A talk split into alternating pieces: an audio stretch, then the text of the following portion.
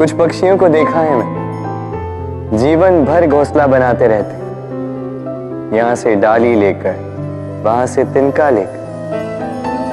सदा इस कार्य में रहते हैं कि अपना घोंसला बना सके।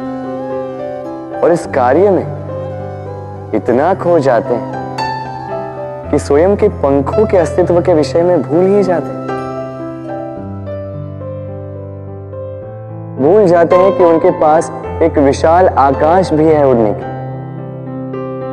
और फिर ये जीवन, उस घोंसले की आहुति चढ़ जाता हम मनुष्यों के साथ भी यही होता जीवन जीने के लिए धन कमाने में इतने व्यस्त हो जाते हैं कि भूल ही जाते हैं कि हमें जीवन जीना भी है।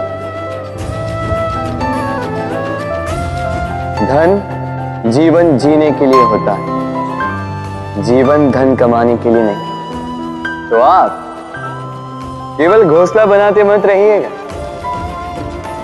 अपने पंख फड़फड़ाइए और उड़ान भरिए इस खुले आकाश। तो प्रेम से बोल